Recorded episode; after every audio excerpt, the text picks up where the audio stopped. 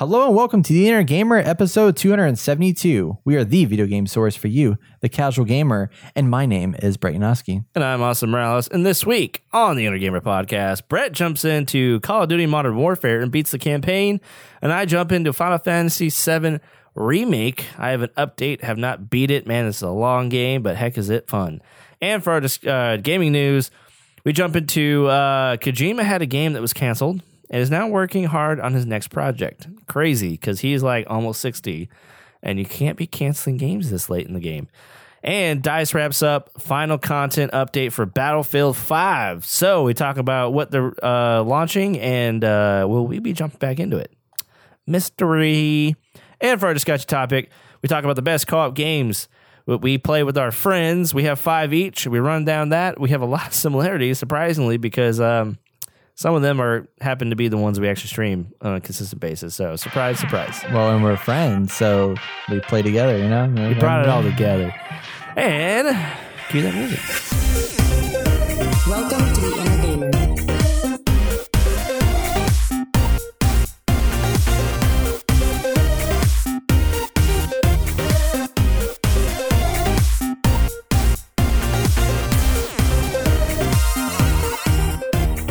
It is June 9th, 2020. Welcome to the Inner Gamer Podcast. For first time listeners, welcome to our show. We make this podcast for our fans, so if you ever have any feedback, let us know on any of our social channels, or you can also shoot us an email at hello at theinnergamer.net. In addition, if you're a return visitor and are loving this podcast, thank you for sticking with us. If you want to make the show better, please consider donating at patreon.com slash innergamer or simply sharing this episode with a friend.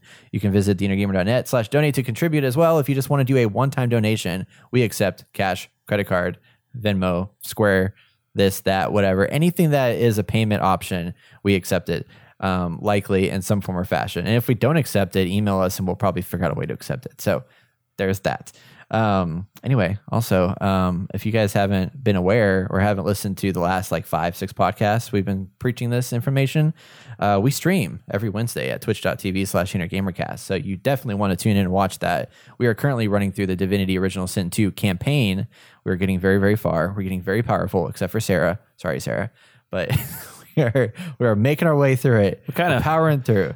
What kind of jab was that? I don't understand. No, I was just saying because she she was dying a lot last time. Oh, oh, I see. I see. We had to revive her several times, Yes. Damn it. and Sarah. we're like, "Sarah, you're so squishy," but it's okay. um, but then I, I mean, I, everybody was dying, but there was last time it was an exceptional amount of time of We're, deaths. yes, we well, the, our ma- biggest issue, real quick, was that we kind of were going a certain direction with our characters, and then we all decided like, wait, this isn't working. We need to like re re look at what we're doing, and Yeah, so we, we're kind of still figuring things out. Yeah, sadly, definitely. But surely, Anyway, but it's been fun. So twitch.tv slash gamercast every Wednesday at 7 p.m. You should tune in and watch us. So let's talk about video games. So this week I was going to play some new games, and then that didn't happen because of life and um, just not having the time to start something new. And I also have a list of games that I've been trying to go through that I want to finish before I like pick up anything crazy new. So I've been on this roll of like, I'm halfway through this game or I'm three fourths of the way through this game. So let's just finish it a little bit. So one of those games that I did was Call of Duty Modern Warfare. I've been playing this game a lot. We've been playing Warzone often, like once, twice, three times a week. Um, I played through a lot of multiplayer and all that stuff, but I haven't beat the campaign yet until this weekend. And now I beat it. I powered through it. I was I had left off at the uh, Highway to Hell or whatever the highway mission. Um, if Foster, you remember this, there will be some light spoilers in this podcast, by the way. I don't warning remember the campaign Okay. too much. Oh well, that's Sorry. I know. I mean, it was great, but it wasn't like amazing. Yeah, yeah. It wasn't as impactful as the first Modern Warfare. I feel like. No, um, no. This one was kind of like I didn't really fully understand the story for a little bit, and then I went back and like kind of recap myself and realized. I mean, it was basically like there was this gas, and then it got stolen, and then there was this Russian guy who wanted to blow stuff up, and then you also had the their made up version of Al Qaeda who had this bad guy who was crazy, and then you eventually kill him, and then you go through this whole thing. But there was a lot of intense moments where you're like, you know, there's one part at the beginning of the game where you're raiding through a house and you're in night vision and it's going room to room and encountering people who are in this house and there's basically like a woman with her son and then her father who has an AK-47 who pulls it on you and tries to kill you. So then you just like point blank just murder this guy in front of their family. And uh, that was a little intense um, in that situation. And then there was a part at the very beginning where you're in Piccadilly Circus or whatever in Europe or whatever, or London or wherever this was. And there was a, a bombing. And then you're there in the heat of the bombing. So that was pretty wild. And there's a part where you play as a kid, um, which is actually Farah, one of the characters in the game. So you play as her when she's a little kid and have to run around and follow this Russian dude through this house and like stabby stab him in the back. So that was fucked up. Stabby stab him um, in the back. Stabby stab him in the back, yeah. And there's just a lot of like crazy, like intense moments to this. But I really like the characters that they developed in this game because they brought back Captain Price, which was great. Um, but then they introduced a lot of new ones. Like you had Alex, who was the uh, the American soldier who oddly works for the CIA, but is like a soldier. It was it was weird to see him like dressed up in like what looked to be a like army uniform or whatever, but he was working for the CIA. Um, but he is there, and then you had uh, the Captain Price. You had Kyle Garrick, who was working with Captain Price for the British SAS, and then he's like a new recruit or whatever, trying to prove himself. And then you had um, Farah or Far Far, yeah, yeah. Yeah, that's right. Um, she uh, and then she was a really interesting character because she's like this resistance leader that's part of her fictional world of as Urzikstan or whatever, um, and like protecting her people and stuff like that. And then Alex joins forces with her because he believes in what she's fighting for and all that stuff. And there was just some interesting like character development that happened throughout the course of this war game. And um, the ending was cool. Like there was a lot of good moments in this. I mean, it was very it was an on rail shooter. I mean, it's it's kind of what it is. There was one mission where they had you like go from like house to house to try and find this bad guy and like take out lights and like navigate through, but it was very it was like a s- compound and you had to like just explore everywhere and very stealthily make your way around, which was actually pretty fun mission. It's kind of stressful, but uh, that was the only like open ended mission I played, and then everything else is pretty much follow the objective pathway and make your way through it, or follow the scripting of where they're guiding you through the world. And um, yeah, but it was it was it was a pretty awesome ending to a campaign. It was quick, it moved quick. Um, the last like six missions I felt like were two and a half hours long. I mean, they jump from place to place really, really fast. But I mean, there was a part where you're interrogated and waterboarded, which was fucked up. And there's a part where you're chasing after a guy and then you interrogate him with his family right there. I'm like, whoa, that's fucked up. And just the whole game, it's just a constant stream of like chaos and wildness. And uh, it's interesting because they definitely tell you when you come in the game, it's like, there's a lot of violent graphic stuff in here. Are you sure you want to continue and watch this? And then you say yes, and then you get to do all the crazy stuff like Uh, waterboarding and You're like, whatnot. hell yes, I do. I'm an adult and I want to see this. Yeah, yeah, exactly. It's like, yeah, let's let's see it all. But it's it's interesting. And then like the ending, it set it up for a sequel very clearly that they're making more. There was a little nod to Soap McTavish making it a comeback, a return to the game. And I was like, oh, that's awesome. Pretty Mhm. cool to hear some familiar faces and names and stuff. So um, we'll see where they where they take it. But I was impressed. I thought it was a good campaign. And then I also want to play Spec Ops because then after it was done, they were like, continue the story because then they introduced a new Al Qaeda leader or their Al whatever they called their version of Al Qaeda in there. But um, you can continue in co-op with your friends and do more missions with this new enemy leader that's in there. So I want to go in there and play special ops with you guys because we can have up to four players Yeah, I'm and do special ops missions Hell yeah. I'm down with that. and um yeah just finish it out but i'm i'm impressed with the amount of content that they put in this i mean this this is the first time in a while that i've been able to look at a call of duty game and be like yes this was worth every penny 'Cause you pay 60 bucks and you got pretty fleshed out. I mean it was like seven eight hours long. It wasn't super long but it was a pretty fleshed out campaign. Very well done cutscenes very overall pretty good story.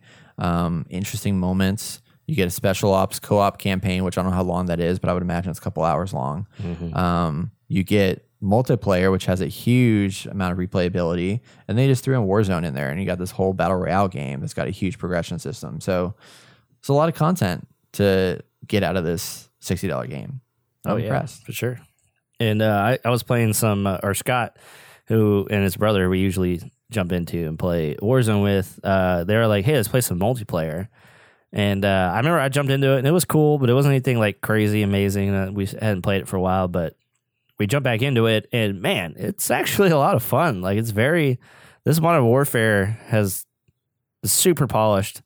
Like all guns, mo- or well, the guns I use are you know easy to use or not easy to use. It's I mean it's pretty easy point shoot, but I, I just like the way that they feel, the way that they act, all the different customizations you can do.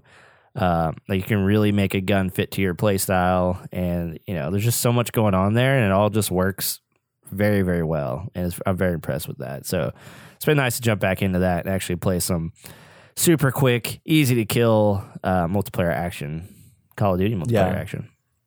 Heck yeah. No, that was yeah. We we went back and played that not a couple or last week I think, and hmm I was I was amazed at how how good it felt and how much of an adrenaline rush it was because you know, when you're playing Warzone, like everybody's got body armor, so it takes a little bit longer to kill people. Even though like for a battle royale game, it's a pretty quick time to kill.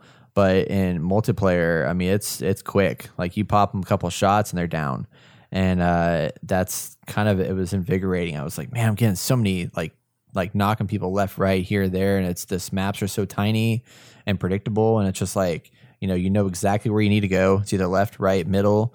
Um, there was a lot of verticality that I forgot that they put in these maps where you can like, you know, if you if you really know the map design, you can outsmart anybody at any any like look like I was playing uh the map capture capture the flag whatever domination um you can really outsmart players and get around them really fast because you know you go to this one base and there it's on the lower floor this one flag it's on the lower floor but you're right by this building that's like kind of bombed out and there's an upstairs you can go to where you can like kind of walk around in a full circle. There's like two windows of exit that you can jump out of to basically if you see somebody you can pretty easily flank them and get around them and pop them in a shot and then go and capture the flag uh, without them ever really realizing that you were even there and that's amazing Oh yeah. and um, I uh, I even jumped back into the because they did, did uh, Modern Warfare Two remastered, so I pre-ordered Oh, yeah. that. Got some cool stuff for uh, Warzone, and I, I was really digging it actually for a little bit. But man, are those missions super quick?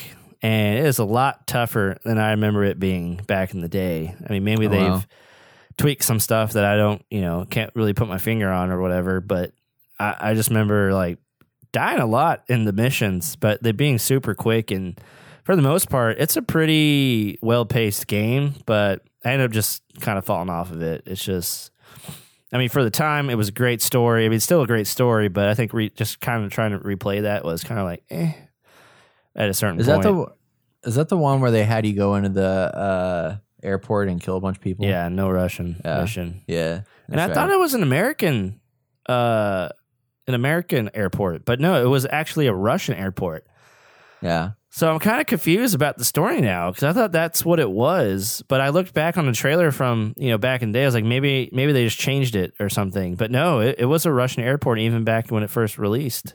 So Yeah. I was just so confused because I thought they went to the, Amer- the an American, uh, you know, was infiltrating this group of terrorists, and they go and mow down uh, American airport with American civilians in there, and that was like the huge moral conundrum that you had to deal with going in. But no, it was all to set up like leave an American soldier dead at the end, uh, and be like, look, the Americans did this. yeah So well the other I was moral so conundrum was just like you having just like blatantly going in there and just like Oh yeah, being told to attack innocent civilians and yeah. whether or not you would do it was I guess well I you just had a do it whole you other. would be failed I just I guess I just had a whole because you know this was all about this is the time after 9-11, right? So this was I guess that was still fresh in my mind. I thought that was what this was supposed to be about. Like terrorists in America, but because you're an American soldier infiltrating this group anyway. I thought that was interesting. I mean, that they, that was still like a very interesting mission. Still very like high intense. I can't believe I'm doing this still to this day. And uh, some of the animations they have of people dying is just it's pretty amazing, especially for thinking about back in that time when we first played it. Like, man, right they did a really good job. So I was like, I was trying to think. So I wonder what the where the story takes place because the very end of the game, he was like, I'm establishing a task force and it's gonna be called One Four One. And then I'm reading about Modern Warfare Two, and it says the now Captain John Soap McTavish serves as a senior member of Task Force 141 uh, inside of Modern Warfare 2, the game that you played. So I'm like, are these? I mean, because they said that these are taking place at a different. Like when they talked about what Modern Warfare, the re- redid version would be, was that it wasn't. It was in the same universe, but a different take on the story. But I'm wondering if it's like meant to be a prequel or what. Like it's not very clear. But um, I got one more game to talk about. Yeah, I've been playing a lot of uh, Final Fantasy VII recently. Not as much as I thought I'd be. I realized it's a 33 hour game, and I played about three hours yesterday. And I only I got thought it was longer than that. no, it's not. That's actually pretty long. I actually, I mean, if you think about it, I, I thought Well, I I put mean, in more. long. Anything over 15 hours for me is long. True, But true. like I was thinking it was more like a 50 hour game or something. I think it can be if you do everything, you know. Um, but I it says there's extras and then completionists, but I'm like, it's a pretty linear story. I don't know how many extra side things there are. It just didn't make sense to me. Anyway, that was on uh, how long does it take to beat.com or whatever. And I just got to halfway through this game. I just now got there. I was like, oh my gosh, there is so much in this game. Um, I can't. I think the last time I left off, I was about to leave and go attack another Mako uh, reactor facility, and so uh, we go and do that. We get on this train, we get caught, and I'm not trying to reveal too much of the story if you guys haven't played it yet, but I'll talk about a little bit. So maybe maybe minor spoilers. Anyway, we go down the subway and we kill a bunch of stuff and. Uh, I think the pacing now is getting a little choppy because there's a lot of like pulling away, a lot of expository stuff like cutscenes with the bad guys, and then they're like, "Oh, we're doing this grand plan, and we know what's going to happen, the, what the good guys are doing, and we're tracking them, and all this stuff." And I mean, it's just very anime in that aspect, and I was just like, "This is kind of part of the story I just don't like." And um, I was like, "Okay, well, I, I mean."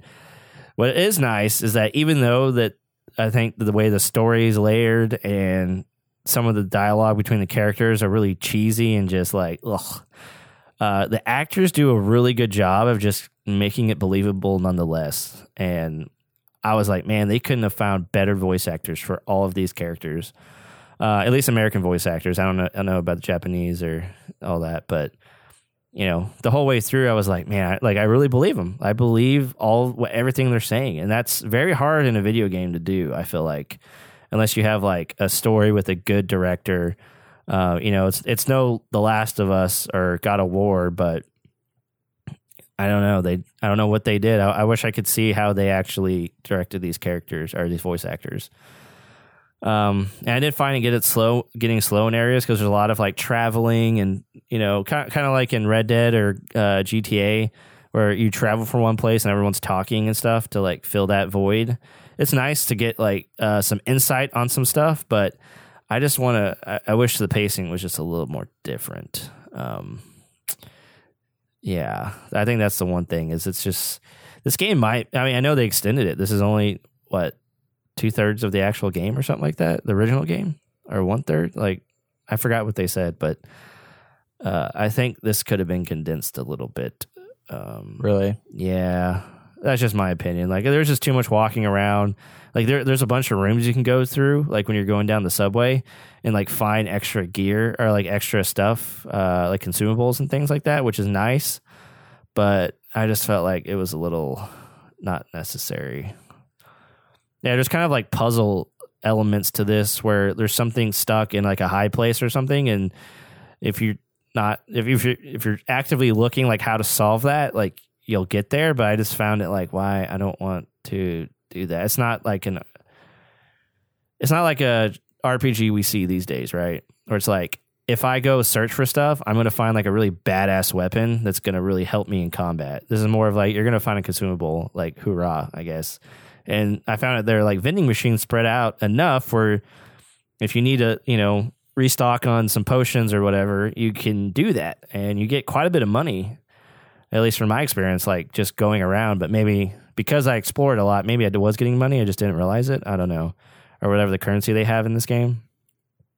But I think a lot of set pieces are really awesome and like how they have this uh, city laid out where like the slums are in the bottom and that's like the second area you get to and then you have to go back up top to like this uh to, to like the big main city. Did you ever watch Alita?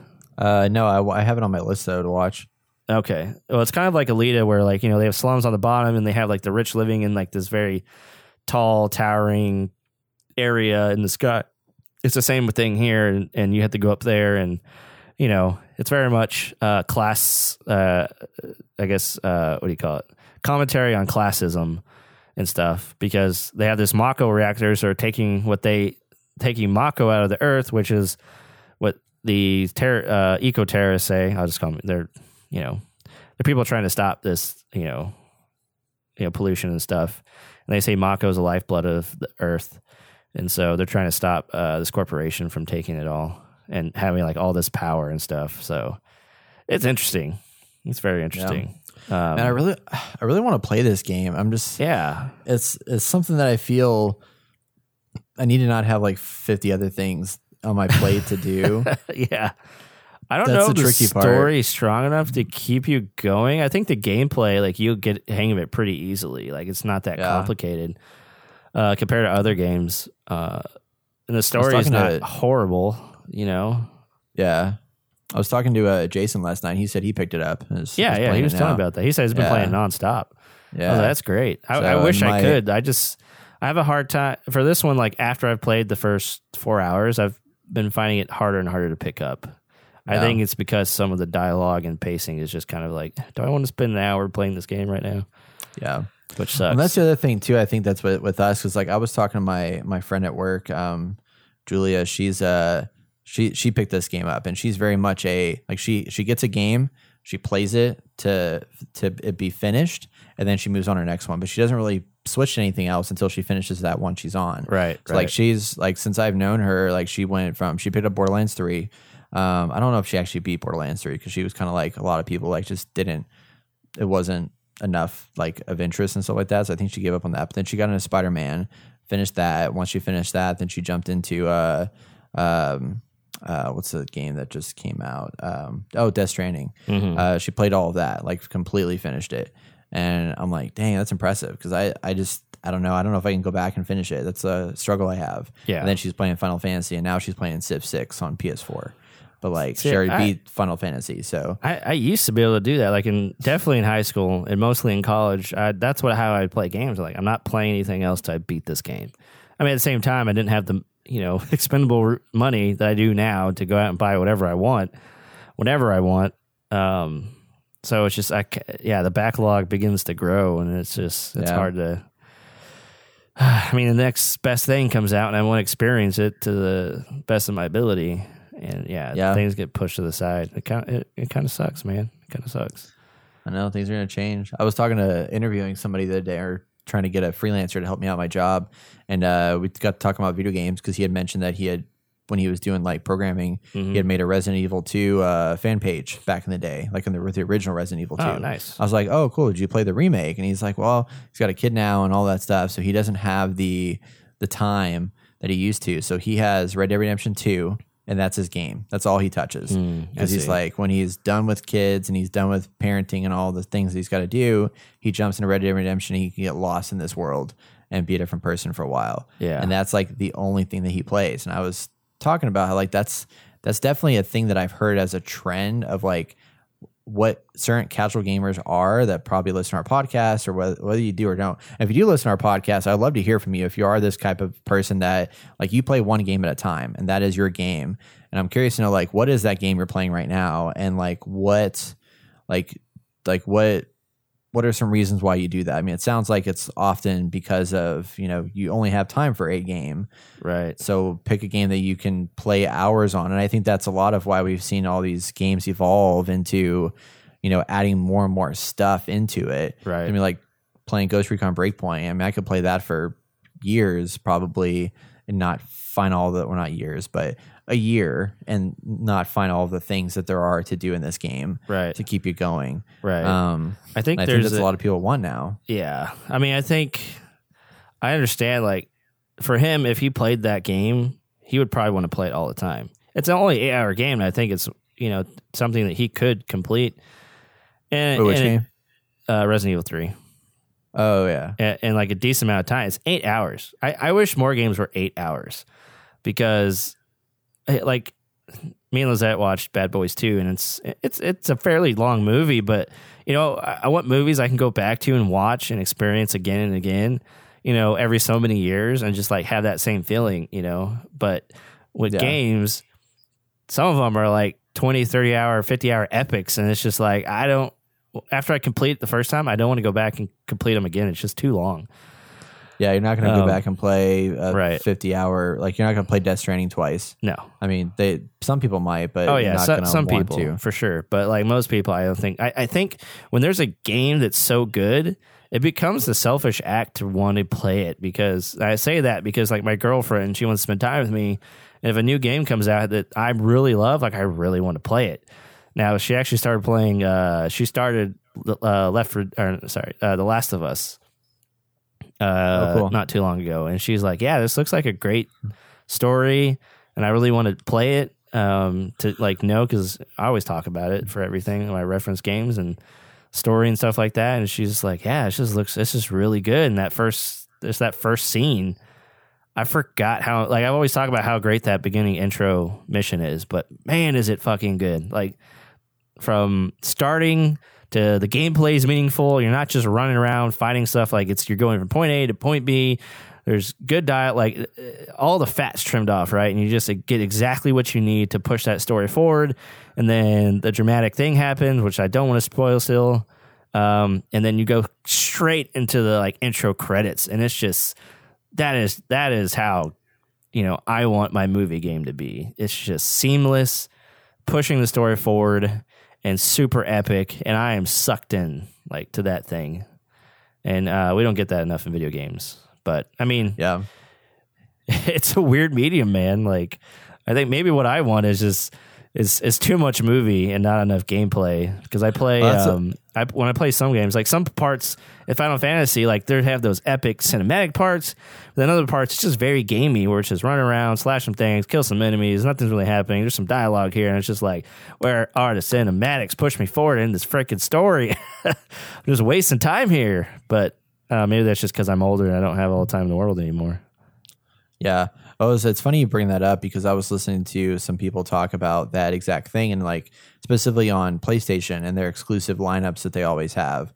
And that, you know, they're always regarded as like these high and mighty great games. But then they were given a counter argument of like, you know, really, if you think about it, and this is their words, not mine, but like they were saying, if you think about it, there aren't really like PlayStation games have a formula where they they're very story driven, heavily story driven, but the gameplay is kind of the same thing. Like you're doing like an action adventure kind of situation. I mean, if you look at Horizon Zero Dawn, if you look at The Last of Us, you look at Uncharted, you look at Spider Man, you look at all these different games, like they're very similar mm-hmm. in their formula in a way. And I thought about that. I was like, they're kind of right, but there, you know, there isn't any any branching. I mean, you don't have any crazy epic.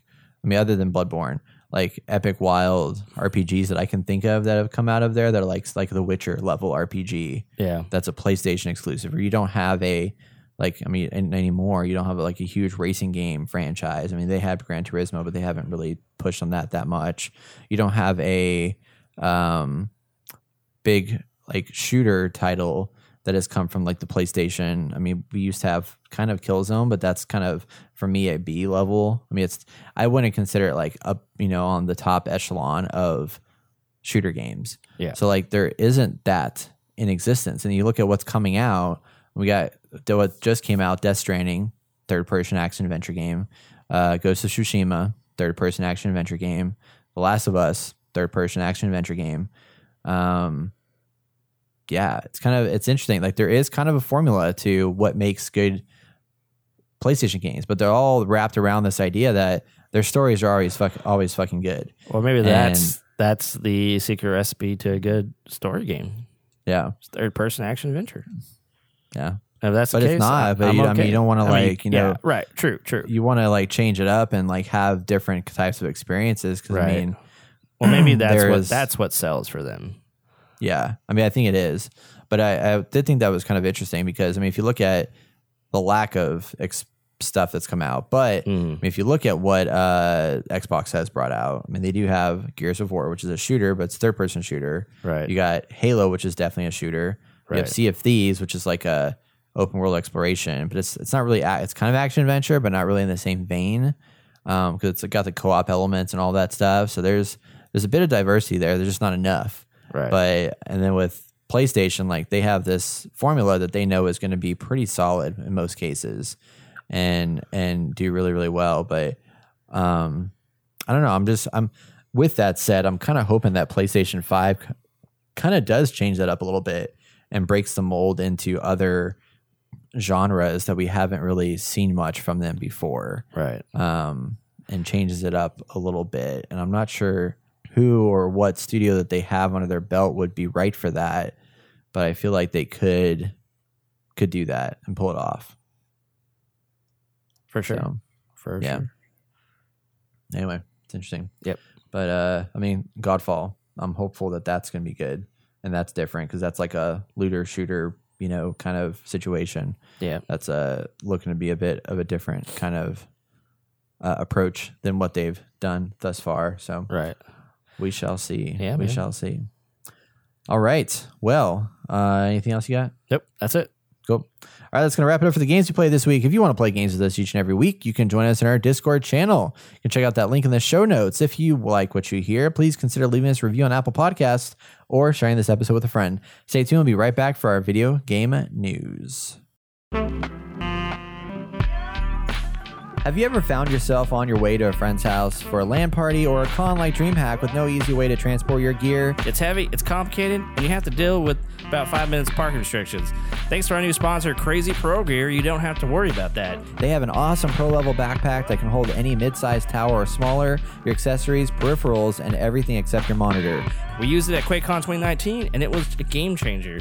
You can also use it for board games, video game consoles, and game sticks, and more to make travel to the next convention or friend's house as simple as throwing on your backpack. Head over to theinnergamer.net slash crazzie, that is C R A Z Z I E, to purchase gear for your next event. A portion of the proceeds go back to us to support the inner gamer. We'll see you at the next con. You're listening to The Inner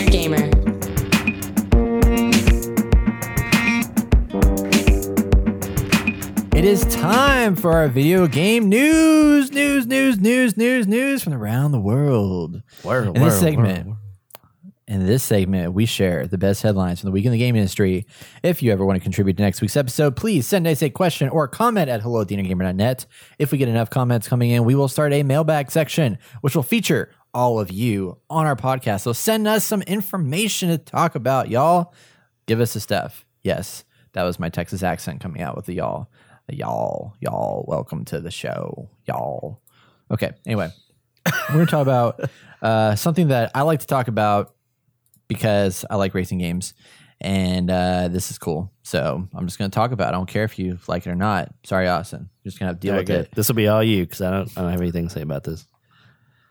Project Cars 3 is announced. It's been revealed. Project Cars is a development studio, Slightly Mad Studios, that kickstarted their original game called Project Cars, and it was extremely successful. And then they made a VR version of Project Cars, and they brought out Project Cars 2. And then now, here they are with Project Cars 3. All they did, nothing else, but hey, here's a trailer that they dropped on the internet. And that was pretty wild. So, what's interesting about this game is up to this point, Project Cars has largely been a very heavily focused sim racing game. So, sim as in like you have to pay attention to your line as you're driving. You have to make sure you brake early as you're entering the apex and then speed up as you uh, exit the apex and do all the things you're supposed to do when you're driving in a car um, in your racing mechanics and stuff like that. Well, this one looks to be a little bit different. They might be going a little bit in the realm of Need for Speed, a little bit touching in. There's a lot of car customization in here, which has got me super excited. Um, lots and lots of stuff you can do to customize and change it up, and uh, the graphics look incredible as they normally would. And what's even crazier is this game is launching this summer. So like they were they haven't talked about it. And all of a sudden, hey, guess what? We have a game coming out in a couple months. Okay, bye. And uh, that is it. Literally, they never did a news post, no Twitter reveals or anything like that, no press release. Just like, hey, Project Cars three, here it is, local trailer. See you in the summer on PC, PS4, and Xbox One. Nice. Hell yeah, super excited. I'm all about that. Let's Why not? Just just release it. Just release it. hell yeah, I want to pick it up and finally play. Yeah. um, dive into it, get some racing game life in my life. Um, the next story we got to talk about is uh, Hideo Kojima, who obviously released Death Stranding last year um, to some uh, relatively positive reviews. Uh, some people understood it, some people did not. But obviously, there's other things that he wants to do in life besides just make Death Stranding. Yeah. So the interesting thing about it is that he had started another project, a major project that got canceled. And uh, he was kind of pissed off about it. Not gonna lie. Oh, you mean, uh, unhappy? Silent Hills. Oh no, this is in addition to know, Silent Hills. I know. which is crazy. So yes, he's had multiple games get canceled on him. Um, but yeah, so that game got got canceled. He wasn't very happy about it. But now they're on a new project, and we don't know what the heck it is. We don't have no, know nothing about it. It's in the early planning stages, and uh, he's uh, definitely working on something new. So what that is, we don't know. But I'll be curious to see how long it takes them to bring it out right. because I, I knew that Death Stranding was an in between game between their other big idea they were working on, which I think this is the one that now is canceled Oh man. because I know Death Stranding was done to be like let's build up a game with a story, let's use an engine that already kind of exists out there and modify it, bring it out, and then we'll, at the same time we'll work on this other game. So this other game didn't happen, and it's kind of a bummer. So I'm curious to know what all happened within that because you know Kojima's had no shortage of problems in the last couple of years. Right. Right. Um, I mean, it's not easy, you know, moving or like leaving your parent company that you've known for so long, starting your own thing. And that's not that's never easy. That's true. But That's true. you know, Hideo Kojima was getting up there, like an age. I, I'm kind of, I'm kind of worried. He don't have much time left. You know what I mean? I'm sure. How old is he? Uh, I think he's probably almost fifty. If you want to, that's not bad. He's got another I mean, 40 years on him. yeah, fifty is a new forty for sure. But still, it's like at some point you probably want to be like, I'm, I'm done. I want to go live my life and Oh no, he's 56. Shit. oh, look at that, even worse than I thought. Uh, Austin. yes. Guess what? what? What's your birthday? August 24th, is that right? Yeah. His birthday is August 24th. Oh, what? Happy birthday, Kojima. My birthday. Well, it's not your birthday yet, but I'm just saying. I know. I know. When it's your birthday, you can I- I celebrate can- with yeah. Kojima. So- Just give him a call and be like, "Yo, what's up, bro? What's up, bro? It's my birthday. It's your birthday. yeah. yeah. we're old. I'm 30, whatever, and you're 57. Going on 32, man. There you go. Ugh. yep. It's not. We're getting really Um, close. He's also 5'8", man. He's short. Oh yeah, yeah. I should have known that because I've seen him in person. but Right, right. You But haven't seen him in person, but I have. He's two inches smaller than me. Crazy. Uh, But yeah, man, I'm just worried that like his time's running out. I'm. It's just really sad to see a game get canceled. I mean, it happens all the time. There's good reasons for canceling a game, but still, it's like, oh, that can't be good.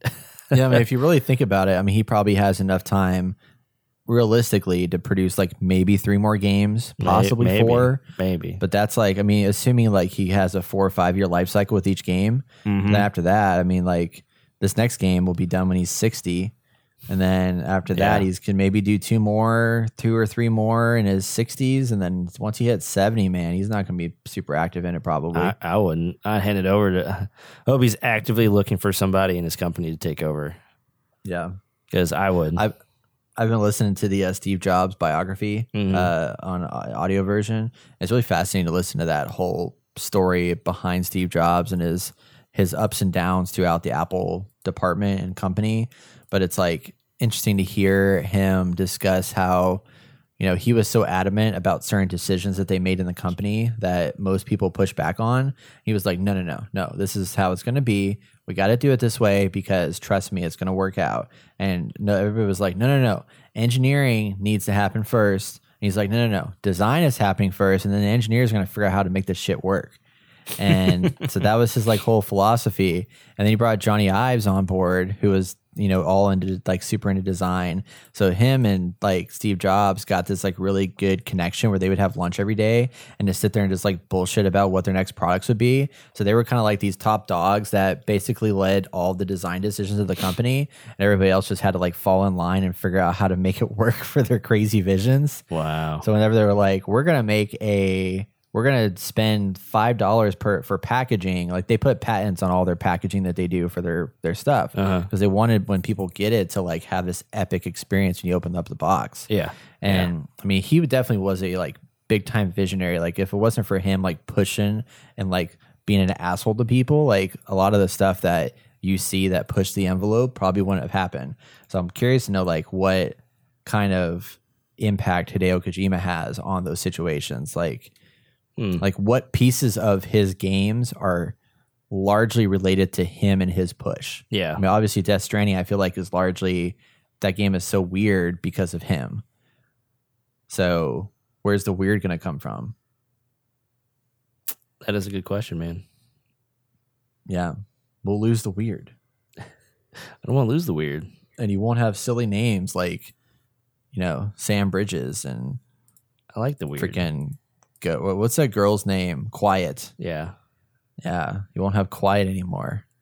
You know, I It'll find it very loud. fascinating to go off on a side tangent. I, very, I find it very fascinating that people now get facial, uh, like they bring people in just to get their face for video games, like Yeah. Jill Valentine.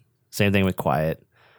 Like they just bring people in, get their face, and be like, "This this face was based off of this person, and now we're gonna get a voice actor for it." And I find that fascinating, like and awesome, all at the same time. Like we can make Yeah. anything we want to, the way we want to. Technology has never been better, honestly. So Yeah, this is true. This is Anyway. really true. I just thought that was kind of cool. I've been looking at some behind the scenes stuff for video games.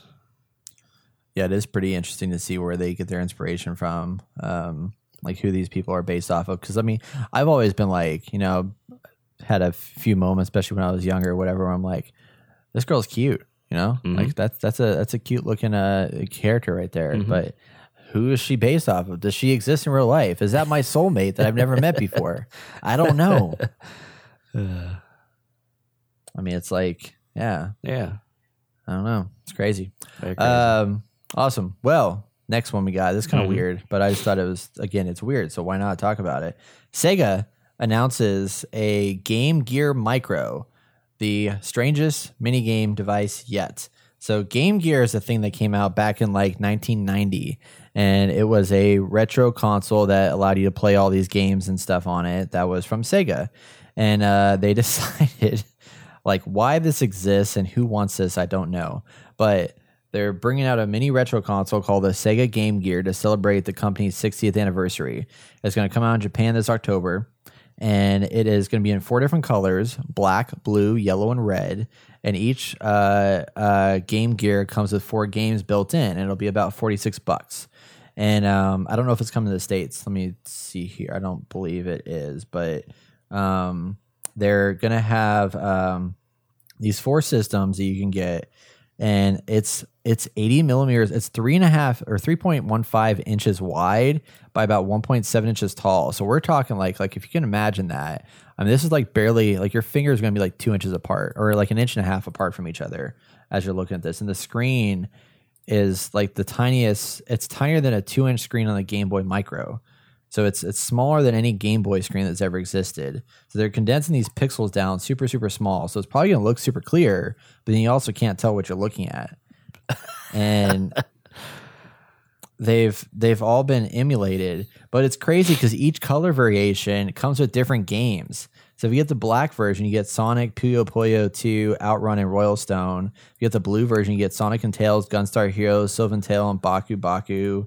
Um, every every system comes with a different set of s- games. So- So, basically, but, if you yeah. want to collect them all, you got to buy all four Hmm. on these little tiny devices. Yeah. I don't know if I like that.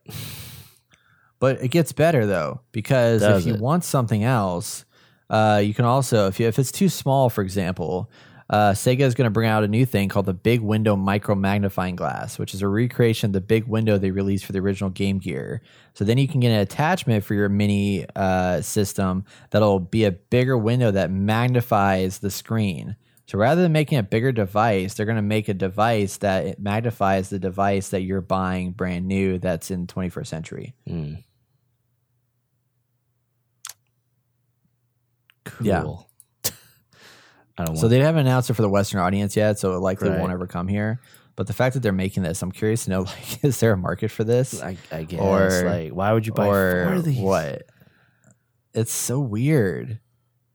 I don't know. And then these games like Sonic the Hedgehog, yes, that's awesome. But I don't know. I would like to see them make a Dreamcast mini though. That'd be pretty sick.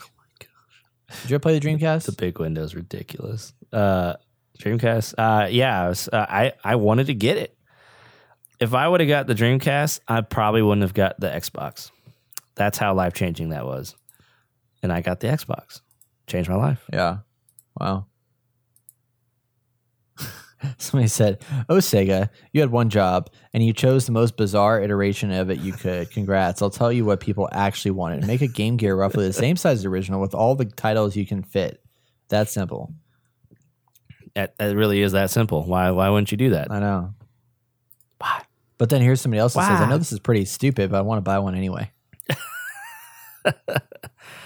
Uh, I mean, if you Yeah. love that stuff, I get it. I totally get it. Yeah. But it is definitely not for me.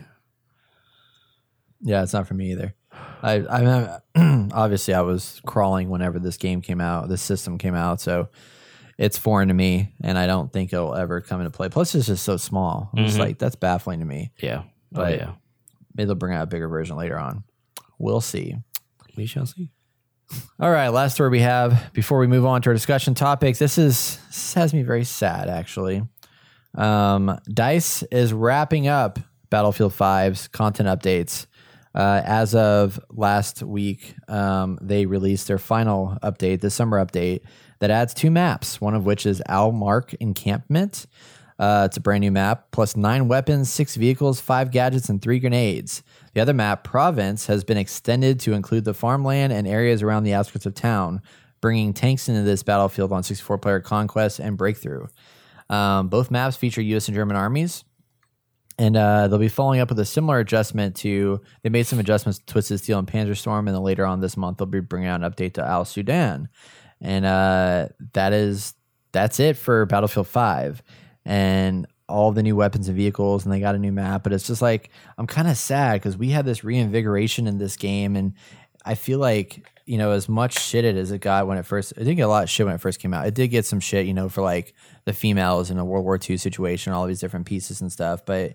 And it didn't have enough maps when it first launched, but they've done such a good job at updating this and bringing more content to it to where now it's like, I mean, this is a fully fleshed, well laid out content game with I mean there's like 20 plus maps in this game now, probably 25 or 30 maybe. Mm, right. Multiple different factions, tons of guns, guns or guns, vehicles, melee weapons, all this stuff. Like, There's a lot here and it sucks to see it kind of coming to an end.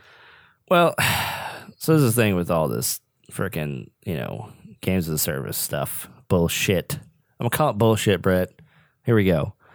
Oh no. Does any of this matter at this point? Like who like uh people still play Battlefield 5 for sure, but it's got to be a far cry from what, you know, the original launch and maybe even mid lifetime players were, I don't know.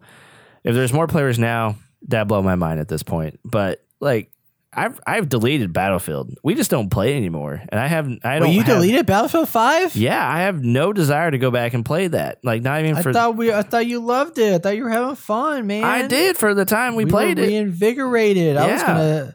I have it on our content calendar to start playing again Oh next month. Lord have mercy. I don't even want to play it again. It's so fun. Anyway, so like, Okay. isn't there a better Well, way we're of now recruiting new Twitch uh, users to join us on the podcast that do you want to play Battlefield. Uh, if you want to send me your application, you can send it to hello.gamer.net. And uh, serious applicants only, not people that delete their game after five days. So I'm, I'm curious. Like, okay, I get games as a service. You have this. You have this whole like battle pass, or you know, cosmetics or things you can earn to get people to invest in your game and maybe even spend extra money on your game.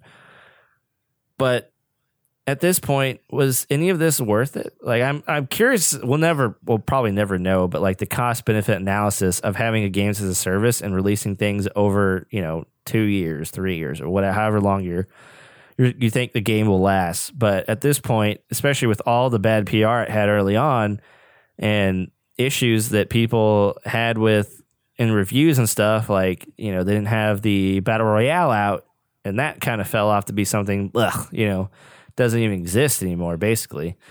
Um i'm just i feel like this is just an example that why why why? Like why? Like i'm glad they're ending it. They need to. They need to start on something different but i just feel like Man. they've wasted money like lots of money. And it could have gone to making it better early on and putting way more things into it.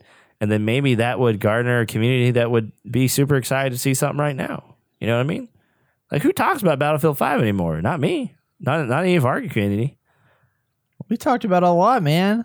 We were on top of this for a while. We were playing it Well, that was a while. That was like months ago. Well, it's Right. not that long ago, That, but that was yeah. a while ago. But that's Today's like, time, that was a while ago. well, I know, but the game came out like four years ago or three years ago, so exactly. that's still pretty good to be talking about that much that late in the game. right. And then we got like five people in the Discord to buy it, and they were playing That's it pretty true. regularly. That's so Well, I haven't seen anyone play Battlefield in the last, at least right before COVID started. Maybe like right at that point. I guess that was April, oh, because then Warzone Wait. came out, and then everybody jumped to that. March, April. No, March. No, February. Like into February, I think. Yeah, then Warzone and but we didn't really play Warzone early on. We we gave it a try and then stopped. Um, Yeah. I don't know. I just felt like, uh, well, I guess uh, on top of all that, games are coming out so much faster, and they're all games as a service at this point. It's like everyone's just feeding this entity that people are going to fall off of faster and faster. Like all these plans to have a game that lasts for so long, like I don't know.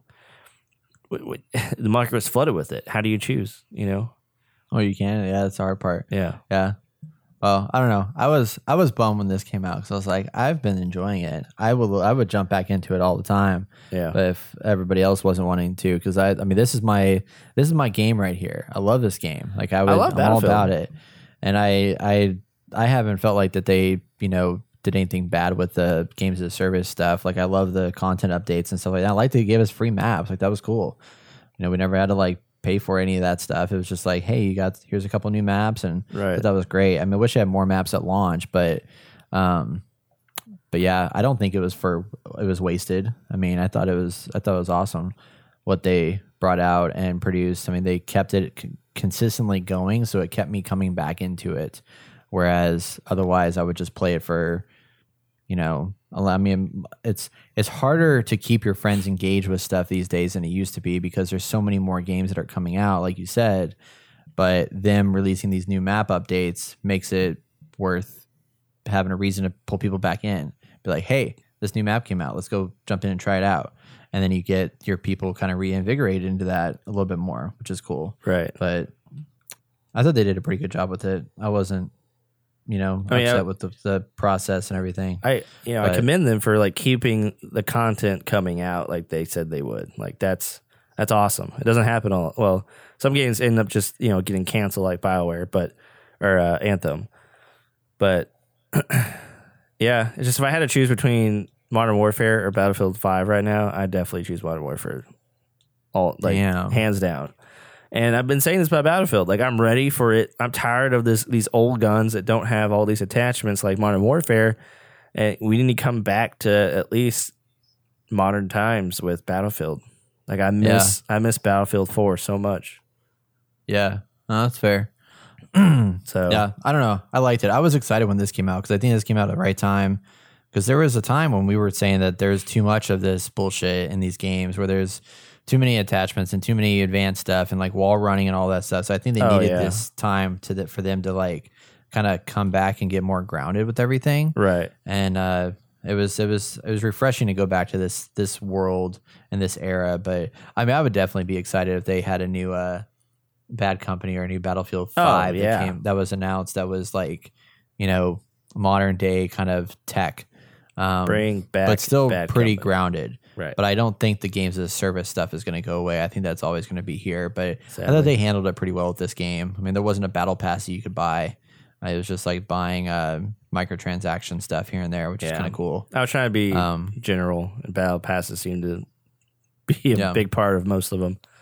Right. Yeah. Anyway, But it is hard. I mean, it's hard to hard to uh to decide what to do. But I don't know. I was bummed, and that was that was why I wanted to talk about it. Because I was Right. like, oh, I'm kind of sad to see it end. Especially since we have to wait till 2021 for the next Battlefield Oh, to be out. So it's like shit. Oh man. But, but I'm still gonna play it. You uninstalled it, but I'll play it with other people then. okay. All right. Very good. Yeah. Go Battlefield. Go back. Yeah. um. Awesome. Well, that's all the news we got this week, everybody. That wraps it up. We covered some four topics there, and then hopefully we got some exciting uh, new updates and announcements to talk about. Uh, with now that these um, some of these events got postponed a little bit, they should be. Um, I think EA Play got postponed a week, and then Cyberpunk's event got postponed two weeks. So that was all happening next week, but now it's going to be a little bit later.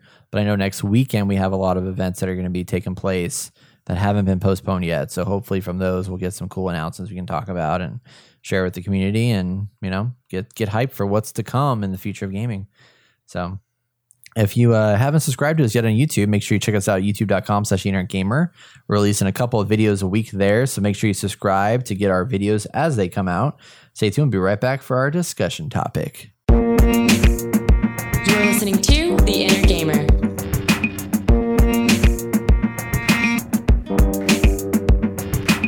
Hello, everybody. Each week we break down, we dive deep into a hot topic on video games. We break down and dive deep into these games, all about them, all the things you want to know about video games. And today we are going to be talking about the best co op games to play with your friends. Uh, why are we talking about this? Um, because we've been playing a lot of co op games lately. And that's also happening with our friends, you know, whereas still some of us are still quarantining a little bit, you know, staying inside, trying to avoid uh, people and cooties and Cooties. COVID and all these things. yeah, Exactly, the COVID you know? cooties. That's what we're trying to avoid. You never know. You never know what's out there. you might get cooties. You might get rabies. You might get Oh, COVID. Lord. You might get. You might get. I don't know any of the things. Yeah. There's just a numerous number of things. True. We should be all. You might get dirt on your hands. we should all be afraid. should all be afraid. Yeah, so we're going to talk about some co-op games you can play with your friends. A lot of these games are going to be uh, just a list, you know, just some things that we've been doing that have been a lot of fun to play. We want to share with the world, you know, as you might have a couple of friends and you're like, I'm tired of playing Warzone this weekend, or I'm uh, I've just been playing way too much Overwatch. Uh, if anybody's still playing that, which I think people are, um, or I don't want to play this game anymore. So let's get my friends together and let's play through a story and experience some kind of story, or let's experience some kind of a game that lets us work cooperatively and not against each other. You know what I mean? Which usually, if you're playing a team game, you're always working together. But um, these co-op story-based games are kind of fun and interesting, and to hear um, what you get into. And one of the things I want to open up with because it's just very relevant right now is obviously going to be Divinity Original Sin 2. That's my opener for great co-op games with your friends. Um, it took me a while to get into this game, but I'm glad that we finally got to a point to where we've got a group and we're playing it and we're playing it consistently, and I'm loving the heck out of it. If I was playing this game solo, I would hate it, but because we're playing together, it's been a lot of fun. Leveling up, getting higher and higher, you know, knocking through the story. We're halfway through roughly Act Two right now, probably further. I don't know, but uh, we're we're killing it, taking out bad guys, going through dungeons, leveling up, upgrading our gear. It's a lot of fun. It's a great game to play with friends because you work together and you have to help each other out and share gold and share loot and sometimes share loot. You know, not everybody shares. We try. Yeah. Divinity, right? We get a little greedy. Divinity. Yep. Yes. No, I'm talking about uh I'm talking about Snipperclips. Oh, No, I'm just that's a great game Divinity. too. it's great if uh, for your significant other if y'all want to play something easy and lighthearted. There you go. But it- But yeah, no, I'm talking about Divinity Original Sin Yeah, 2. yeah, that's also on my list. Like you can't get past the. I mean, if you love D and D, obviously, I mean, it just it falls into that whole thing, and uh, yeah, there's not much more I can really say on it. I mean, I just love playing it, and we stream it all the time. It has such a lengthy campaign too. I'm surprised we've got we've come so far yet. We're, there's still so much more to go and experience. It's got a little Well, they're really they're really good in this game at like I don't know what's a main quest and what's not. Like I feel like I mm-hmm. do I pick up we pick up all these quests from different people and I'm like, well, this is a quest, so might as well do it. And I just want to get stuff off the list. And then there's a lot of them that like tie into each other. So you can get one quest that it branches off of another quest. So to complete one quest, you probably should complete the other one because what you've done up to that point has kind of helped another quest out. And I'm like, I don't know if those are side quests or not. That's or true. did this main quest associate with this side quest? So you get to basically play the whole entire game because you're not able to distinguish unless you get to the point where you're like having to protect void walking chicken, woken chicken, like you are right now. Which I don't know what happened to chicken, but there was a chicken somewhere, Well, I think and now the chicken's gone. It's, it's very much like D and D that way because like when we were playing our campaign with uh, our first DM, he was like, "Well, this is like your thing, right? This is your main main quest or objective right now. But hey, you now can do all these different things. It's like where do you want to go? And like all those Yeah. kind of maybe tie into the main story, and it just gets convoluted at that point, right? you know. And it's the same here. Like when you go in the quest log, there's just so much there, and there's nothing like this is the main quest, like in other games like Skyrim and stuff. I believe so. There's like this is the main quest, some form or fashion. They distinguish that, and then the rest are like, oh, here's a bunch of side quests you can do. I, I think Yeah. it was like that in The Witcher as well. And they don't give you a lot of direction either. I mean, some of the quests are like go to this point on the map and then initiate a conversation, but then other quests are like defeat the void woken. Okay, well that's gonna I don't know what that is. Like that means I have to do play the game, and then eventually there is a piece in time where you do other things that open up to a more concrete objective. Right. But And the Void Woken is a plethora of different kind of enemies. You know. yeah, freaking beetle things that blow up on you. oh my Bullshit. gosh, yeah, it's ridiculous. Um, but you know, I think that's But the fun really in it is kind of discovery. Too, I mean, thank goodness we're playing this game right now because if we had to actually figure it out ourselves, it might take months before we got past one mission. like trying, and that's why like out. I'm so big on like these one of these these RPG type games to have a co-op aspect and like why I'm not a huge fan of Skyrim and stuff like that is because like with this game if I didn't have you guys on my team to like help w- navigate through some of the nuances of this stuff like I would would have totally given up a long time ago because it's there's there's a lot of stuff in here I typically wouldn't like inventory management Mm.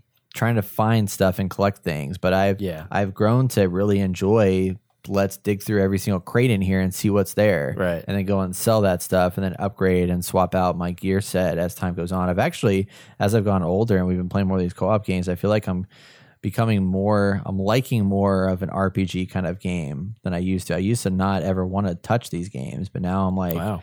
no, I actually kind of like it. I enjoy this, this, uh, this leveling system that's not tied to a microtransaction. I mean, this is basically like what microtransaction lifestyles are, but you're not doing microtransaction. You're actually getting good benefit out of your character progressing and improving over time. And that's pretty cool. Yeah, for sure. Oh, So- show. All right, Brett. What's your second one? Oh, well, hey, it's your turn. So I, My- I my first was Divinity. I mean, well, I know. I picked yeah, it so you go. Oh, okay. You want me to go? Okay. Well, my Yeah. my second one, or yeah, my second one is Vermintide. To no one's amaze, we haven't played it in a very long time, but I still enjoy the combat. It's like one of those games. that's kind of like you don't have to think a lot. You just shoot and you get stuff and you progress and your character can look better over time. But it's just just a game you can jump into, complete a mission, and then get out. Like it's not anything super complicated, but just the world of Warhammer is very interesting with the characters and the enemies. And I know we played it for countless hours at this point, and it, it, I know Brett is not a big fan of it, but I don't know. I just I just enjoy that playstyle. It's like. I mean, it's like Left 4 Dead, you know. I think I can jump into that almost anytime, and that should be on this list too, but it's not. Um, but okay, so honorable mention would be Left 4 Dead, and uh, stuff like like games like that. It's just it's it's still tough. Like you still have to work together to complete a mission, depending on the difficulty. And uh, I always find that awesome, awesome play. Yeah. I guess it's like, you know, you were talking earlier how you uninstalled Battlefield 5, and I was like super heartbroken about that. And then now we're talking about Le- Warhammer Vermintide, and you really love that game. And ironically enough, last week I uninstalled it again. I was like, I just don't want to play this game. Yeah, I like I totally I, I play it because you guys play it, but I don't know what it is. I just like, I mean, I don't mind it, and it's like when I get into it, it's pretty fun. But I just there's something about the gameplay that just isn't. So you're not It's not doing it for me. You're me. not a huge fantasy person, and I think that's part of it too. Like I'm a huge fantasy person. I rather But see, like, I but I'm into Divinity a lot though now. true. So it's like, but it. well, I think that's I mean, I that's guess a tick on maybe- there. That's a tick on like a reason why you probably don't like it as much. Maybe this Yeah, was space, you know, like Mass Effect had a horde mode like Vermintide. You might like it more because it's space space Maybe. stuff. Yeah. I think the thing is that I'm not familiar with the Warhammer world, so I don't have any Ah. affinity to that. Right. And I don't like I don't really like the rats that I'm fighting and stuff like that. Like and the the worlds all feel kind of this sort of the same. There's a formula. Not a lot, but they're kind of the same There's a formula. as far as what they look like. Whereas like Left Left 4 Dead, I mean, it's zombies, so it's just like that's cool. But then every every map was very different. Like you had the airport, you had the hospital, you had this freaking open like farmland that you ran through and were running through cornfields, getting chased by zombies, and you know there's like a lot of different like mega variety. And this one, there's definitely a lot of like you know textural variety to the game, but I feel like a lot of them are relatively similar. I don't know. There's not not that's a bad argument because there is a lot of like thinking of like that that one church that you go into and have to defend when you're playing Warhammer and there's there is some variety to it, but it's all dark and drab and I don't know. I don't know. So is Left 4 Dead, I guess. I guess you're maybe right. Maybe it's just the fantasy aspect of it, but I think it's more the Warhammer universe. And then I mean, like I like my character a lot, Mhm. like that I play as the the Yeah. witch queen or whatever her name is. Like she's pretty cool, but Right. there's just uh I don't know, it just doesn't do it. I mean, I get it. It's way I not. wanted to. It's not the deepest game, and I. It could be. It definitely could be a lot better. And people have brought that up. How they've they're supposed to make you know uh, throw in patches that would fix a few things or change a few things. And it's taken so long before they've actually completed it, and they've put out DLC that no one really cared about, and it's just like, why would you do this? And then, yeah, I mean, I get it, I get it, yeah, yeah. but I still Um, like it. Yeah. It's my guilty it's- pleasure, I It's, guess. good. Yeah.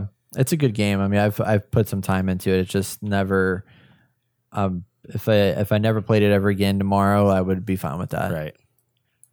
But it is it is I, I appreciate everything it's doing because it is uh it's nice to have a Left 4 Dead like game out there.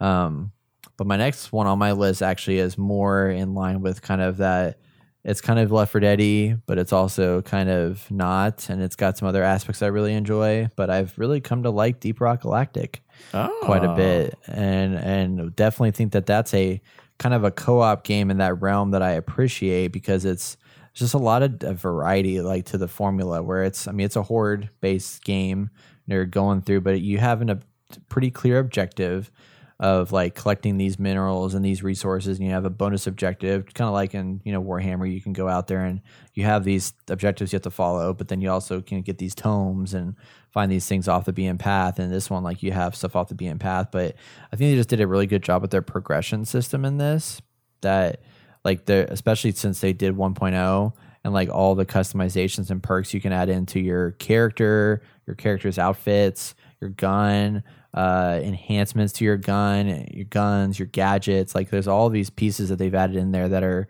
they're basic enough to where they're not overwhelming but they're they're complex enough to make me want to come back and just like oh i want to just spend a little bit more time grinding out or doing this level to get this material but then you don't have to go to that level because you have the mineral trade system where you can go in there and trade minerals out. So it's like there's a lot of modern conveniences that allow it to be a lot easier to like swap and share items and and just grow your character and get better each time. But then just the gameplay moment to moment gameplay itself is is really good for a procedurally generated world. Um I, I thought they, they did a really solid job with that. And it's it's a blast to play with friends because like every moment just like oh shit there's shit coming after us we're gonna die and then we're just like kind of calm because we're just like mining resources. Right. There's a lot of highs and lows which is kind of nice. Yeah, I agree with everything you said, and that's also part. Uh, is also one of mine. Deep Rock Galactic. Mm-hmm. So I'm stealing all yours. I know, I know. It's funny. Uh, my third one is going to be Warzone right now because obviously, I mean, get I've been wanting that modern take on, uh, you know, guns and combat and all that goodness, and Warzone really brings it all together. And you know, I love jumping on with my friends who are on consistently. So, that, surprising enough, I bought the battle pass because we play so much, and uh, I just find it that that whole multiplayer aspect of you know you might die at any time like is very exciting. But now that modern war, uh, uh, Warzone has made it where you can die, go to the gulag, come back, die again. Your friends can buy you back over and over and over until you know the very end of the game, and it's just it makes that you know rinse and repeat gameplay just very satisfying. So and it's super smooth. The gameplay is just super smooth. Gunplay is super smooth. Yeah, no, Warzone's really good. Um, I don't completely classify it myself as a co-op game. I think of it more as like a PvP. It's a PvP game that with my like that allows for four players. But Okay. I have seen a lot of people put it on a co-op list. Yeah. So, um, because I, I I was struggling with that, I was like, do I want to put this on a co-op list or not? Because I was like thinking of games like Destiny, which definitely has a you know it's it's co-op for sure because you're like playing against. I guess I think of co-op as like playing against AI. Yeah, but yeah. Warzone could be considered that because Right. it's like it is a multiplayer game. there's but you're there's playing that that aspect to it as well. Yeah, I guess I consider co-op as like playing with your friends, and I am playing with my friends with that game. Yeah, yeah. No, it's it's uh it is fun to play with friends, and that is a awesome game that I um I was I every time I play it, I'm like, man, I'm really impressed and surprised at uh what they. It's just they they finally hit the nail on the head with this one. Um, I mean, obviously it's buggy as shit in a lot of ways, but it also just it just feels good. Like moment to moment, it's it's great, and I can like play that map six times in a row, and every time, I mean, they have the battlefield moments that I've been looking for. You know, like Battlefield has its magic, the Battlefield magic that was basically impossible for me to find. But uh, Warzone definitely has those pieces in there. Um, Yeah, you know, where you get that that magic that comes through where, you know, you're me jumping in a car and running people over to save my friend and get cash because I couldn't find cash in a crate. That was that was a moment that you couldn't replicate in a story driven experience necessarily. Um, or like flying in a helicopter and jumping out on top of some people and taking them out. Or the other day, I was uh, started the game and I landed on top of the tallest building in the map, and I'm fishing around, just picked up a bunch of great gear, and then I hear a helicopter coming around, and I start shooting at the helicopter, and they land on top of it, and it's a whole entire squad in that helicopter to jump out and kill me. I'm like, where did they come from? Of all buildings in this entire map to land on, they land on the one building that I'm on by myself. yeah. I was pissed. There's a lot of crazy so moments pissed. like that for you know good, good and bad moments. Yeah, yeah, yeah. Man, Good stuff. Oh yeah, for sure. Um, uh, my next one, I'm struggling right now because like I have I have two. Well, I'm gonna do this one. Uh, Borderlands Three. I know everybody hates Borderlands. Not everybody hates Borderlands, but I will say for a co-op game, they did a really good job with this Borderlands Three. Um, story had some issues in a lot of places, but I I really enjoy just the the the grind of playing through this game and leveling up my character a lot and getting new guns and swapping guns out all the time although the menu was a hot pile of trash. But i i just i really had fun playing this game with friends and i wouldn't play it solo. Like i would never go back and play this game again by myself. But when i'm jumping in with a group of people and being able to play through this story campaign and just shooting bad guys and killing this that and whatever like it's it's a lot of fun to dive through that. And um the leveling the the modern technologies that they have in there with like the the shared loot so not having to fight over stuff is great. And the fact that i can go back to like level five with somebody and then i will be playing bad guys that are my level and they're playing bad guys that are their level but we can play in the same game and not have to worry about it. That's that stuff is really cool and makes for a good uh good quality of life situation um, that I enjoy, have fun with. So Very cool. Very cool. highly recommended there. Uh, so my last one I want to talk about, and it might be very surprising to you, Brett, but I really had to think about this one. It was Sea of Thieves. Hey, that's on my list too. Yeah, I really enjoy that because well, I went back and watched us playing, and this is the multiplayer aspect of it. You know, it, when we were going up against those people, uh, other ships and stuff, and trying to get the loot and killing people and stuff like that, that is like there's four of us, so we're working together really hard to make it work. And I don't think there's another game like that where you have to work that hard in order to win. You know, in Warzone, you just you, you can work hard, you can shoot, but sometimes someone gets a jump on you. But in that multiplayer mode, like you can clearly see where your enemies are at at all times, and you can see them coming, you can see them going, you can see them attacking each other, and you right find try to find those right moments to control that ship, to get you next to the island, to get the gear, to turn in or to get the chest with the gold and turn in the gold, and then you know maybe go up a few, uh, go up against a few enemies, and it's just all this craziness. But having to work with your you know teammates to really get the job done, man, that's a heck of an experience right there. Let me tell you. So it is it is on my list. Yeah, no, I agree with Sea of Thieves a lot. Like I, I know not everybody. It definitely didn't do as well as it could have, and there's still a lot of work that could be done to that game. But I think just the the sheer fact that they were able to make a game that you get on a boat and the mechanics work so well, the physics are super nice, and the the amount of teamwork that goes into manning this boat and getting it to go where you need it to go. And um, I just wish there was more depth to their uh, questing and like Right. things you did in the the co-op kind of uh, um, explore exploratory mode or whatever. Mhm. But uh, beyond that, like it was just fun just to get out on the seas and just find stuff and like dive underwater and see what you can collect, and then go out there and jump on an island and take out some little bad guys and um, just be on the boat with your friends and just occasionally just go out and sing music and run through and have the storms come at you. And then all of a sudden you got a hole in your ship and you got to go down and fix it. And all these little pieces that they did that were just so collaborative. And um, Yeah. that was that was a lot of fun. And like you said the the PvP mode was uh, pretty solid with uh, that added a whole new layer to it that was a lot of a lot of excitement. Because I remember there was that one part where we were did we I want to say we just spent the entire game like just crashing other ships I think to win didn't Well, we? early on, we did that. We just were killing. We're like, screw it, we're gonna lose. Let's just kill people. And then we're like winning. We're like, oh, if we're gonna stay in the lead, we kind of need to score some chests. So then we scored a few chests, Yeah. and lo and behold, we won. Yeah, it was uh it was a lot of fun. Yep. I actually want to get back into streaming that a little bit I would for not a mind. period of time. I don't I'm, I'm hoping everybody else is down with that Yeah. at some point Yeah, I would not because. I think it would be good to I don't know, there's just they've added a lot of updates to it again since last time we played hmm and I want to see what all is there and then just I mean it's just it's fun Oh, yeah. to jump into for a little bit and and uh jump on the seas with your friends. It's kind of therapeutic in a weird way. You know, just oh like yeah, hunting for stuff. But Yeah. I just wish the rewards you got were a little bit more diverse than I got gold and more gold. Then I take it to a shop to then spend it on stuff that's really expensive. right. And surprisingly, they're still updating this game. They still got content coming out for it. It's crazy, man. It's crazy. Yeah. I'm, I'm really I think they're going to like the, I think that their intent was to make it like a 10 year game. wow.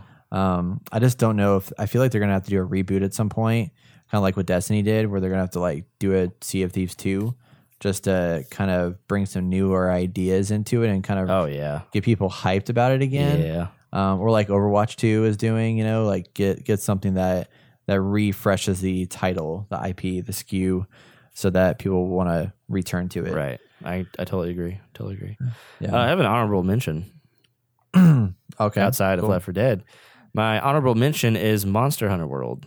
And me and Travis have played that a while back, but we actually jumped into it the other day, like a week ago.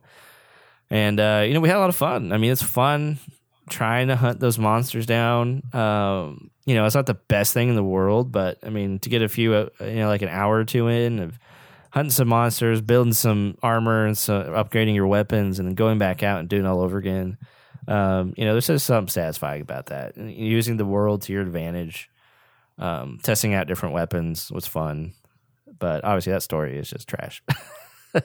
but yeah, I don't remember the story at Okay, all, like what don't. was going on there. just but don't. but it's I, I was gonna put that on my list because I do remember like had very fond memories a little bit that we played that for like two months. Like that was like all we jumped in and played, and I had fun like playing with friends and like fi- ta- like again the the monster hunting a part of it and the taking down the monsters was like prime because it was hard and you had to really work your butt off to get it and you'd unlock stuff and go back and just I mean, you knew what you, what gear you need to unlock. There wasn't any complications to the gear. Um, it was just like get the next level of gear, or like you know you're about to go against a guy that does a lot of fire or whatever. Like find stuff that's resistant to that, so you don't get your butt kicked by it. Right. Um, and all those all those components really made for a awesome experience. But for me, it was just there's a lot of pieces that were kind of broken from a co-op perspective. Like for example, cutscenes and like somebody wouldn't you you wouldn't be able to join your friend until a cutscene happens. So a lot of things that made this a co-op game that weren't co-op friendly uh, turned me off from like putting it on the list of hey you should all play this. But I do think it's a fun game. Oh yeah. Um, worthy of a of a per. I did buy it on PC a while back, Oh, but I've never played it on PC. But I was thinking about jumping back into it, but just never never did it. Yeah, me and Travis um, jump back into it. I, I mean, I can't say it makes me want to come back and play more, but I mean, I, I do remember those memories, like you said, like when we first played it on the PlayStation. Like it was a lot of fun, and everyone had it, and so we're just like all hanging out, having a good time, killing monsters. Like you can't beat Yeah. that, you know. I'm sure once we get a little lull in video games, I might be something to jump back into because uh, there's a lot to explore there, and uh, you know they have that DLC comes that came out that you have to beat the full game in order to play. So Yeah, there's just a lot to do in that game that I have yet to explore. So I need to finish it. there you go, man. There you go. Yep. Um, well, I got my last one that I'm gonna bring up real quick here. Sweet. It's my number five is uh this is this is struggle bus one here, but I'm gonna put it on there because Okay. I I think it, it fits. But I can't believe I'm saying this, but Ghost Recon Breakpoint, man. Oh, throwing it out there. No. I'm throwing it in there, man. Why? I'm throwing it in there. I mean, this game has a lot of trashy bits to it, but you know, it's like there, there's there's times in your life where you want to watch some trash television, and you just have to flip on that trash television and watch it. And and like you know, I've I do that a lot where I'm like, man, I just want to watch something stupid, and I do. And Ghost Recon is kind of that trash television for me, where it's like there's there's a lot of bugginess to this game, but I I keep wanting to jump back in and playing it. It's like I want to do this. The grind is fun. Like I enjoy trying to find new gear and weapons to level up, and I got a group of friends that I'm playing with and I'm having fun with, and like there's a lot of like loop mechanics in here. The story is garbage. It's terrible. The cutscenes are terrible, except for when Jon Bernthal's in there. Um, but uh, that's not that great. But I do enjoy. I think the world is incredible. Like I think they did a really, really good job building this universe, this world that makes you me want to explore and see. Oh, there's a question mark over there. What is that?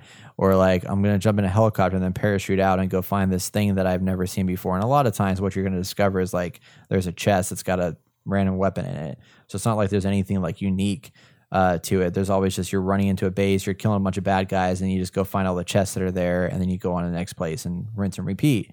But that loop is satisfying. And from a co-op perspective, like I mean, it's easy to jump on with friends. It's easy to help each other. I mean, you go and heal each other in the battle. Uh, whenever somebody like tags a mission, like it shares it to the whole group. If you're wanting to do the story and travel through the story and you're doing main missions, like they give you options of whether or not you want to join a cutscene or not. So that if you're just somebody's playing the story and you're playing with them but don't really care about playing the story over again, you can ignore the cutscene and go about and like kill some bad guys while your friend's watching a cutscene. Or no matter where you are in the world, you can like press a button to join in the cutscene and watch the story with them. And like those little, there's a lot of quality of life things from a co op perspective that exist here that I'm like surprised to see so well done and it just lets me do stupid stuff that I've always wanted to do. Like the other day I was playing and like I was gonna jump off this uh this ledge this ledge and then parachute down on this base and start just wreaking havoc on these bad guys. Well, I go on a running start and I go to leap off, and there's no like actual like physical jump mechanic in this game when you're running that actually lets you leap. So I just like kind of ran off the edge and fell and then hit the rock below me. And then the the the climbing mechanics in this are good in some places, but then there's some really unrealistic physics where you like s- attach to the side of a cliff side that you should not be able to stand on, but you are. Like basically you're almost like an a hundred like it's almost like vertical incline, but you're mm. standing on that ledge. I'm like, where's the ledge at? There's no ledge here. but it's hilarious and it makes me laugh and I love it and I capture those moments. And then uh, the other day I was playing with people or I was playing with Jason and Sam and we were doing something with uh, a battle situation. I think I just like alerted some people that I wasn't supposed to alert. I don't know what I did, but I did something that caused a whole like they called reinforcements, and it just became this disastrous moment. And then I shot down a uh, shot a sniper and took a helicopter out. I was like, that's badass. Like I didn't think I could take that helicopter out by shooting this guy out of the sky. And it was amazing. And it was one of those like battlefield moments that I was looking for, the battlefield magic. But in this case, it's the Ghost Recon magic and it was super satisfying. Or the other day we were playing and uh, Sam wanted to. She just fast traveled to the base. We're like four and a half kilometers away from this mission, and then I was like, "Jason, you want to drive with me?" And he's like, "Sure, let's do it."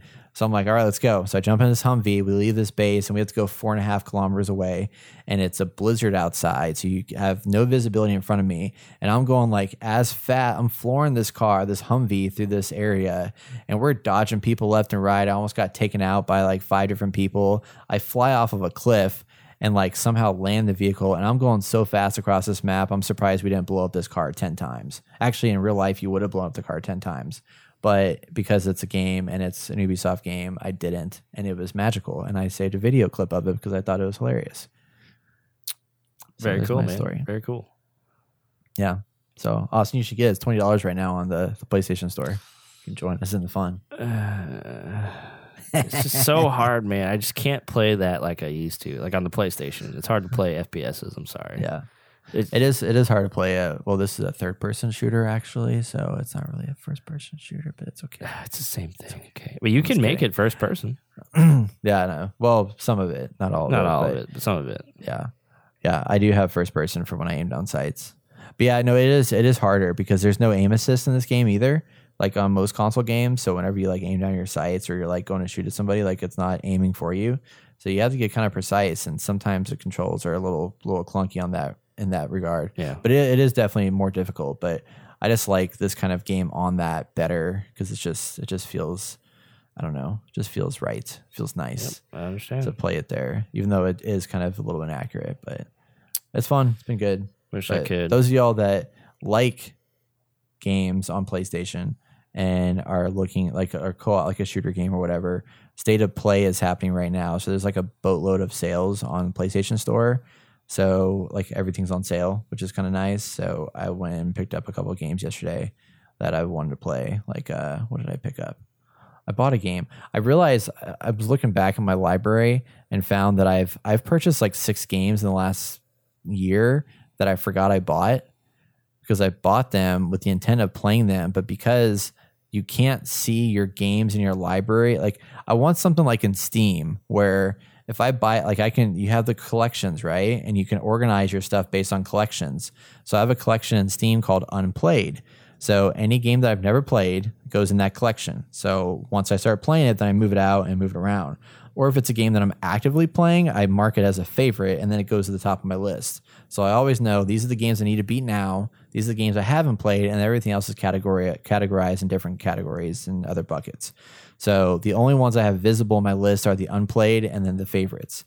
But in this game or in PlayStation, unless it's installed on your hard drive, it doesn't show up in your list anywhere. You have to go in the mm. library. And when you go in the library, it's got all of your games. There's no way to like sort or categorize them. You can only add stuff to folders that's on your hard drive. And that frustrates the shit out of me because I was like, I bought Mad Max, forgot. I bought Dangerous Driving a while ago, forgot about it. I bought Journey to the Savage Planet, completely forgot about it.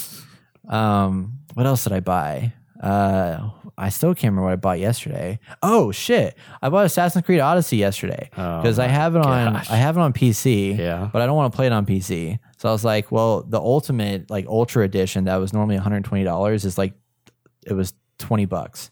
So it's like I'm just gonna buy that because then it comes with all the expansion packs and all the stuff, and then that can be my guilty pleasure later on in the future. So I picked that up. But I have a bunch of games on there that I forgot that I have because they don't surface them very well. You can't categorize them easily. It's annoying. So if you're listening, Sony, go fix that for PlayStation 5. Thank you. Did you, did you go off on a tangent here, buddy? I did. Okay. I did. I was like, we're far away from best co-op games.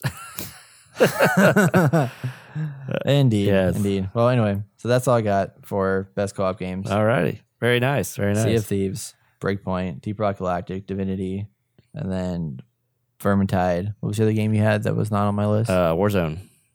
Warzone. And then yes. honorable mentions Left 4 Dead and Monster Hunter World.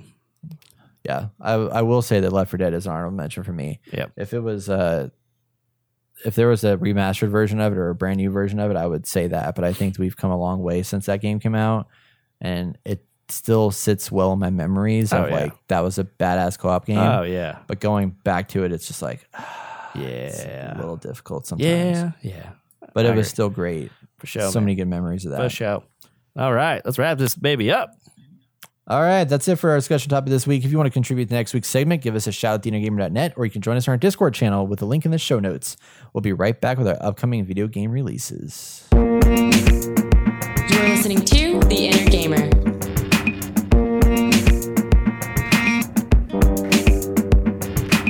Looking forward to next week, let's talk about upcoming video game releases. We have one game coming out. That is on June 16th, Desperados 3 for the PlayStation 4, Xbox One, and PC. This is a game that is a story driven, hardcore tactical stealth game set in a ruthless Wild Wild West scenario.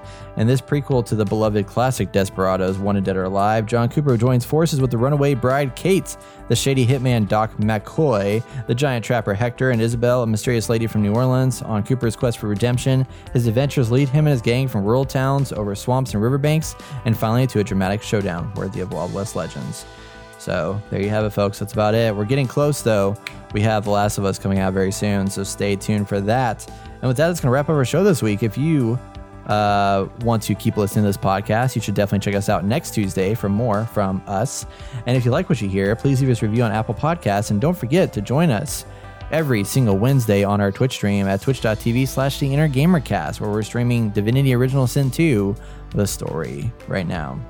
And if you want to support our show, you can donate on our website over at theinnergamer.net. All donations go towards making the podcast videos and everything else even better. You can also join in over on the conversation on our Discord channel, so check out the show notes for that link. And as always, if you cannot contribute monetarily, take the time to share this episode with a friend, family member, or loved one. More eyes we get in front of our content, the faster we grow, and it helps more than you know. So thank you for your continued support. I'm Austin Morales, And I'm Brighton Oski. and you've been listening to the Inner Gamer Podcast, guys. We'll catch y'all next week. Podcast out!